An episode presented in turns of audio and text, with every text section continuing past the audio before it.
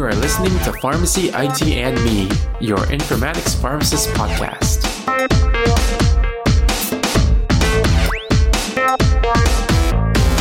Hey everyone, this is Tony Dao. Welcome to another episode of Pharmacy IT and Me. And as with every episode, we start off this one saying that the intended audience are newcomers to pharmacy informatics.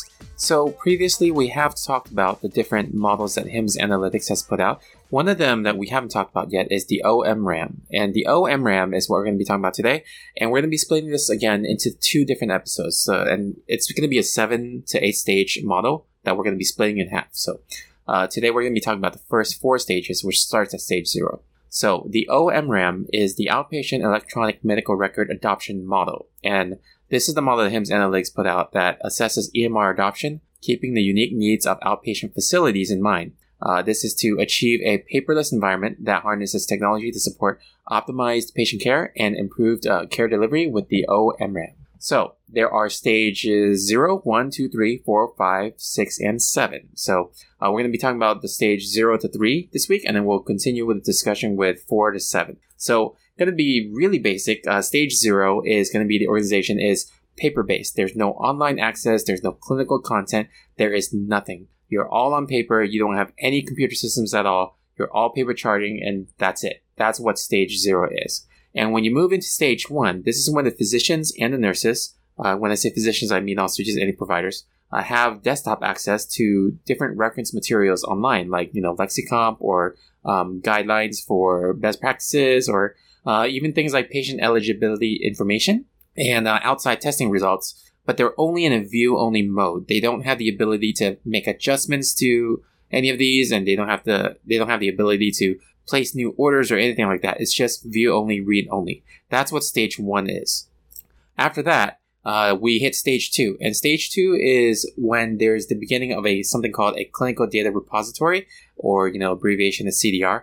This is where results from diagnostic uh, tests they reside no matter where they are generated. So no matter like you know uh, if they go to LabCorp versus they go to Quest Labs, all of that's going to be stored in the clinical data repository, and you know including X-rays and things like that. All these tests are going to be residing in one spot. So at stage two, you kind of have like a centralized. You can see it's kind of building like a centralized location at that point. So within that kind of um, stage two setting, you have one repository that gets all this information, and you kind of start to see, oh, this is going to be formulating uh, a new structure soon. Uh, so, you know, other items in the repository at this point could be like even just the patient demographics and basic documentation from, you know, clinical documentation from nursing personnel, uh, clinical documentation from providers, uh, things like that, things that are already completed and they're just going to be in this repository for use. And then the last thing that we're going to talk about today is stage three. So stage three is when charting is actually conducted at the point of care by nursing and support personnel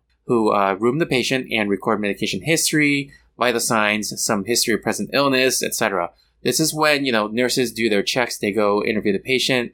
They do some basic nursing checks. They do stuff at the point of care. They do you know blood pressures. They do you know vitals, things like that. This is when charting is uh, available now for them to actually do that. And that's when, like at this point, you kind of start to see the electronic medical record start to form, right? Where you're, you're having all these charting elements being part of that record now.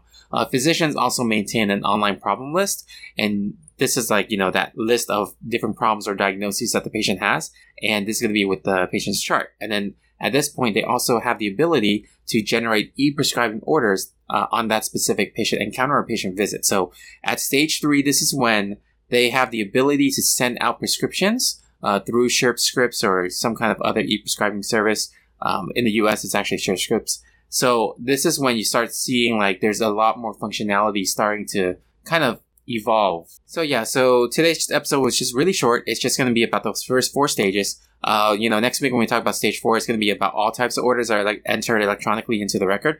But uh, you know, until next time, I hope you guys can kind of like understand a little bit about the OMRAM, and you know, maybe if you want, you can go back to the other episodes about just the MRAM, and then kind of see similarities and differences between the two. So um, yeah, so I hope you guys learned a little bit today, and I hope you have a great week, and I'll talk to you next time.